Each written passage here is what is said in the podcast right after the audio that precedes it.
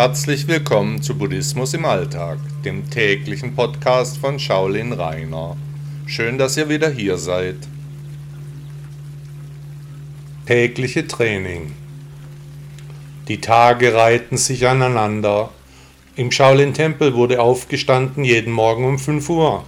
Zuerst ging es zur Morgenandacht, die Mönche meditierten, sangen das Omitofo, beteten, gingen in sich. Ich war mehr ein stiller Betrachter, sog die Eindrücke in mich auf. Zu dieser Tageszeit war es bitterkalt, die Knochen und Gelenke schmerzten vom Sitzen. Das Meditationskissen war eher ein Ameisenhaufen, Stillsitzen war für mich eine Qual. Danach ging es immer in die Tempelkantine, ein großer Raum, in dem ein riesiger Topf Reis und ein kleinerer Topf mit Gemüsen in Soße über dem Feuer hing. Wir wärmten uns zusammen mit den anderen Mönchen an großen Tischen, ähnlich etwa Bierbänken, dann gingen wir in unsere, jetzt war es ja unsere, Klause, machten die Morgentoilette, tranken Wulong-Tee, fingen an zu reden, mit Computer, Händen und Füßen, aber die Verständigung klappte gut zwischen uns. Dann begann das Training, jeden Tag mit festen Ritualen, immer zuerst die Aufwärmübungen, nach denen ich schon hoffnungslos bedient war. Aber aufgeben kam nicht in Frage. Ich hatte es bis hierher in den Shaolin-Tempel China geschafft, nun wollte ich auch weitermachen, keinesfalls die Fahne streichen.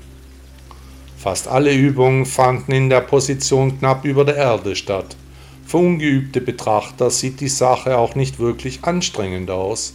Wer allerdings solche Stellungen schon einmal gehalten hat, der weiß, wie schwierig dies für einen normalen Mitteleuropäer sein kann.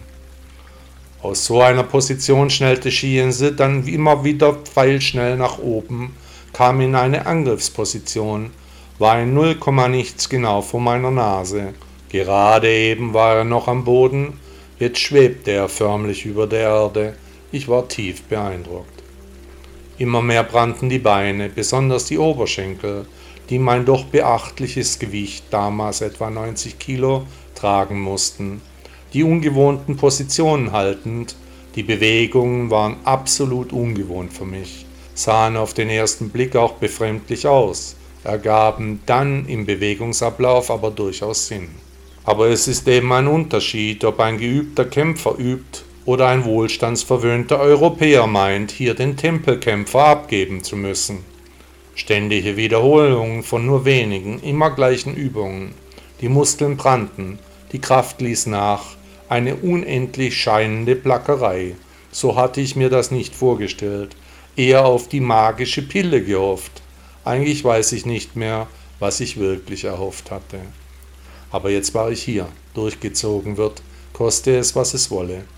Ständige Verlagerung des Körpergewichts knapp oberhalb der Erde, von einem Bein zum anderen, das Bein mit dem Gewicht weit abgeknickt, das Gesäß am Boden, das andere Bein im Halbspagat abgestreckt, so übte ich Stunde auf Stunde.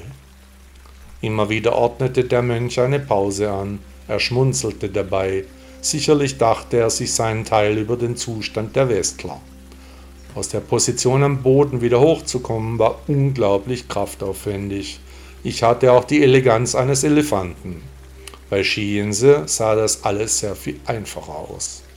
Aber es ging aufwärts, nach einigen Tagen hatte ich mich an die Belastungen gewöhnt. Die Beine brannten zwar wie Feuer, aber das fiel mir gar nicht mehr so richtig auf. Mich überkam Stolz. Ich war im Shaolin-Tempel China.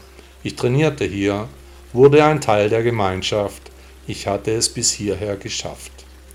Jeden Tag acht Stunden Training, am Morgen vier, dann mehrere Stunden Mittagspause, dann nochmal vier Stunden Training, so vergingen die Tage. Andere Übungen schien es nicht zu geben. Zwar sah ich die Mönche im Hof alle möglichen Bewegungsabläufe trainieren, mein Meister bellte seine Befehle aber vor sich hin. I R Sanse 1, 2, 3, 4 immer wieder, Stunde um Stunde, Tag um Tag, das Ganze hatte etwas sehr Meditatives. Immer in den Pausen gab es den geliebten Tee, nun manchmal auch Molihuacha, Jasmintee, ebenfalls eine Köstlichkeit. Nach einigen Wochen wurde mein Allgemeinzustand immer besser. Ich fühlte mich plötzlich leicht wie eine Feder. Die Schmerzen wurden weniger, bis sie dann einfach aufhörten. Ich hatte mich an mein neues Leben gewöhnt. Tage oder Wochen, wie lange war ich schon hier? Ich wusste es nicht, die Zeit verging, ich war angekommen. Mein Ziel wurde immer mehr zu meinem Weg. Buddha sagte einmal, drei Feuer sind zu meiden, nicht zu unterhalten. Das Feuer der Lust, das Feuer des Hasses, das Feuer des Wahnes. Herzlichen Dank, dass Sie Buddhismus im Alltag gehört haben. Bitte besuchen Sie auch meine Webseite shaolin-reiner.de. Den Link finden Sie unten in der Beschreibung. Bis morgen.